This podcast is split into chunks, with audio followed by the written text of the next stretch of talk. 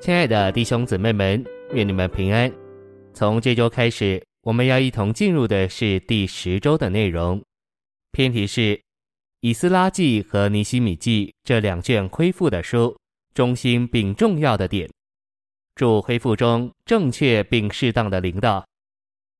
这一周我们要读经的范围是尼希米记八章一到十节、十三章十四节、二十九到三十一节、马太福音二十章二十五到二十八节、二十三章八到十三节、希伯来书十三章七节。现在让我们一同来进入信息的纲目。第一大点，在神永远的经纶中，并在主的恢复里，领导是根据属灵的度量。领导不是植物性、永久性、组织性或阶级制度的。第一终点，主对领导的观念与天然的观念相反，在神子民中间实际上没有按天然意义的领导。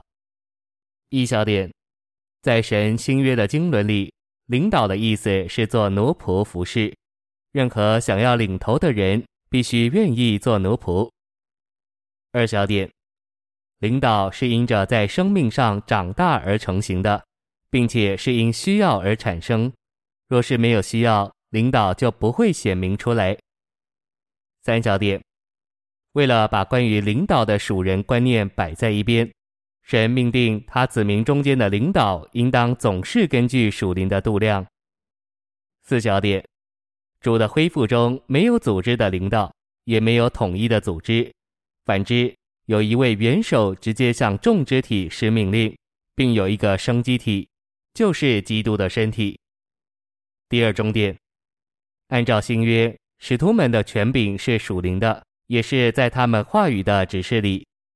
一小点，他们没有地位上的权柄去干涉教会的事务，只有他们所供应的话语有权柄。二小点，众召会跟随使徒们，乃因使徒们有新约的教训。三小点，一个召会若走差或被误导，使徒们就有义务和责任，照着那有权柄的神的话对付这个情形。四小点，领导是在使徒的教训里产生、加强并受约束的。第三终点，在新约里只有一个执事连同一个领导。一小点，今天基督教是分裂的，因为有太多的领导，因为执事只有一个，所以不该有多于一个的领导。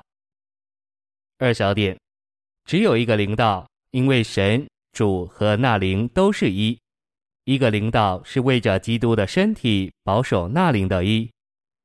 三小点，新约给我们看见在执事里领头的人身上有神代表的权柄，这权柄乃是为着建造。 A. 神代表的权柄是在领头人的教训上。 B. 在各处各召会中教导同样的事，乃是保罗代表权柄的证明。第四终点，在新约执事中的领导重在新约的教训，过于在新约执事中的领头人。第二大点，在新约执事中的领导乃是神永远经纶控制之意象的领导，而不是控制之人的领导。使徒保罗宣告说，我故此没有违背那从天上来的意象。第一终点，神永远的经纶是借着使徒揭示的，但因为信徒失去了对神的经纶正确的领会，就需要由主来恢复。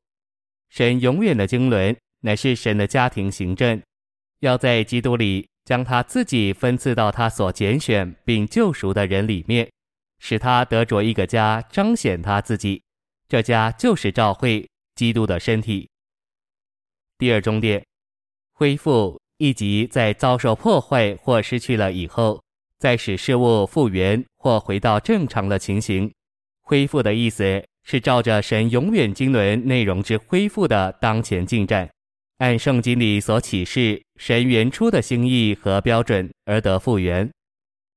一小点，主的恢复是要恢复基督在他成肉体、总括与加强时期里做我们的中心、实际、生命和一切。二小点，主的恢复是要恢复基督身体的一。三小点，主的恢复是要恢复基督身体众肢体的功用。第三重点，这意向必须在我们里面日日得更新，成为支配我们一切生活、工作与活动的意向。第四重点，一个人离开主的恢复，这指明他从未看见主的恢复是什么。我们若没有看见主恢复的意向，我们实际上就不在主的恢复里。第五重点，我们在主的恢复里必须对神永远的经纶有清楚的意向，然后被这意向所管制、支配并指引，因为我们在这里乃是在主的恢复里实行神永远的经纶。第六重点，在主恢复里的领导，乃是神所赐神永远经纶之意向的领导，这意向约束、支配并控制我们，使混乱与分裂得以避免。第七重点，请读摘自《时代的意向》之补充。第三大点，以斯拉记和尼希米记这两卷恢复的书，其中心并重要的点乃是正确并适当的领导。第一重点，在主的恢复里，我们借着那些带进意向的人，而在一个执事里有一个控制之意向的领导。一小点，保罗说他和他的同工是基督的执事和神的奥秘的管家，他们是管家，将神的奥秘之属天意象分配给信徒。神的这些奥秘就是基督是神的奥秘，以及召会是基督的奥秘。这分配的侍奉，管家的指示，就是使徒的指示。二小点，在此所求于管家的是要他显为忠信。我们需要像保罗一样，蒙主怜悯成为忠信的，使我们能成为忠信的奴仆，习惯地将属灵的粮食分给神的家人，就是在召会中将神的话和基督当作生命的供应，供应信徒。我们要领悟主的称许和赏赐，与我们工作的大小和分量无关，但与我们是否忠信地完全使用他的恩赐有关，使我们成为在今世主的工作上忠信的人，好在来世有份于主的快乐。第二重点，唯有在尼希米和以斯拉这样忠信的人领导下，以色列才能重新构成为神的见证，神在地上的彰显，成为与外邦列国完全不同的子民。这预表神今天所要得着的召会该如何。第三重点，尼希米知道若没有以斯拉，他就无法将神的百姓重新构成。一小点，在重新构成以色列国的事上，尼希米知道自己不认识神的话。二小点，以斯拉以认识神的话闻名，尼希米也愿意求助于以斯拉。第四重点，照着神圣的原则，身体的正确代表总是那些与别人配在一起的人。一小点，单独是个人主义，但与别人一同被差遣出去，是照着身体的原则被差遣。二小点，单独行动破坏身体的原则。三小点，在主的恢复中有一个急切的需要，就是要做建造身体的真实工作。然而这建造的工作只有靠配合在一起的同工才能完成。第五重点，主给我看见他已经预备了许多弟兄与我相调着同做奴仆侍奉，我觉得这是主为他的身体所做主宰的功倍，也是现今为着完成他执事的路。摘自时代的意向之补充，紧紧跟随经时代的完整意向。我们若要侍奉神，就我们的意向必须是从创世纪亚当的头一个意向，一路直到召会终极出现的新耶路撒冷，这才是完整的意象。这意象乃是直到今天才向我们完全揭示出来。台北故宫博物院里有幅清明上河图，是一卷很长的图画，一点一点描绘中国文化中的生活。只看头不行，总得从头看到末了，对中国文化的生活，或者说意象，才得窥全貌。同样的，我们侍奉神也有清明上河图，是从亚当在伊甸园里所看见的生命树开始，直到新耶路撒冷，其中也有生命树。新耶路撒冷乃是异象的末了一幕，之后就再没有什么可看的了。我们乃是在终极的一幕里，带着前面的各幕侍奉神。我们既有今时代，终极的意象就要紧紧跟随。我们绝不是跟随什么人，我们乃是跟随一个意象。如果说我们是跟从某某人，那就是大错。我们乃是跟从一个今时代的意象，也就是神终极完成的意象。主的恢复借着我们亲爱的尼拓生弟兄带进来后，他就因此成了众矢之的。一九三四年他在杭州结婚，人就借机引起了一个厉害的风波，那使得他非常难过。